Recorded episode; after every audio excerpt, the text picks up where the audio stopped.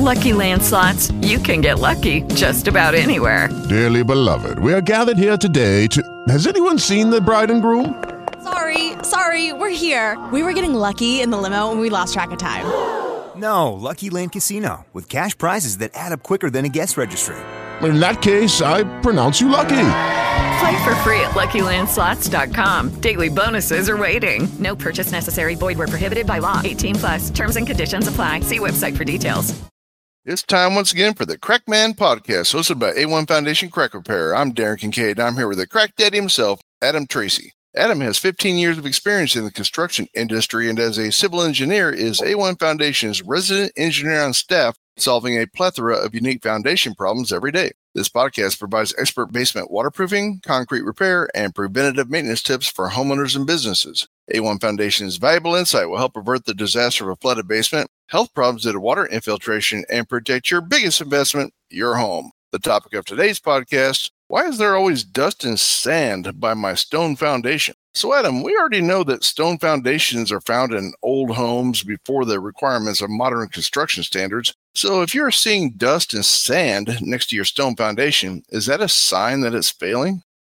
It could be a sign that it is failing. However, what it's truly showing is that it, the mortar joints between the stones are now in full deterioration mode. So, we've talked about this in other podcasts and blogs that stone foundations do need maintenance, and it's often forgotten as part of the home envelope that a stone foundation is just like any other building product when it comes to construction on these older houses, roof, siding, etc. That from time to time they will need some maintenance, and oftentimes they're neglected for decades and decades and decades. So when you're starting to see the sand and dust around the perimeter, that's actually the mortar joints with the stuff that's in between the stones breaking down. And now, why is that happening? Stone foundations will have slight shifting and movement because they're all stone stacked on top of each other, held together by the glue of mortar. And these freezing and thawing cycles, water, and just general activity of around the house throughout the seasons will cause these stones to shift ever so slightly, microscopically from our eyes. And that movement slowly breaks down the cement bond within the mortar. Now, what you're seeing is actually sand. And these older homes typically would have a very high sand content in the mortar that is going to be used here. So it's very common to see this perimeter around the foundation of this dust pile that no matter how much you sweep it, it's always going to return.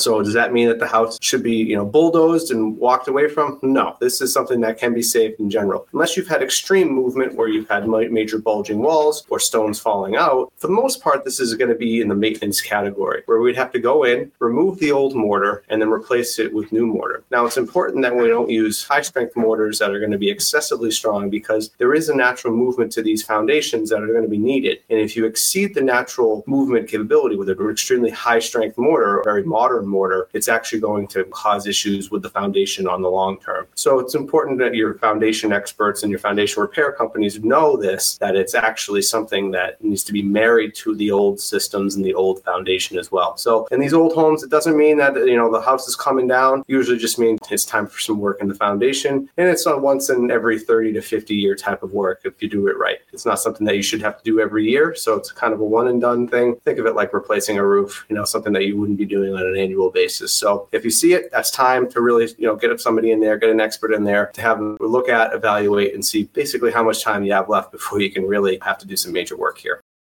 Well, thanks, Adam, for explaining why there may be dust and sand next to your stone foundation and what you should do about it. If you have a basement water problem and think you need a professional, or if you'd like more information on foundation crack repair and basement waterproofing topics, please visit a1foundationcrackrepair.com or call Adam at 866 929 3171 or you can email Adam at info at a1foundationcrackrepair.com. Thanks for listening and keep that basement dry.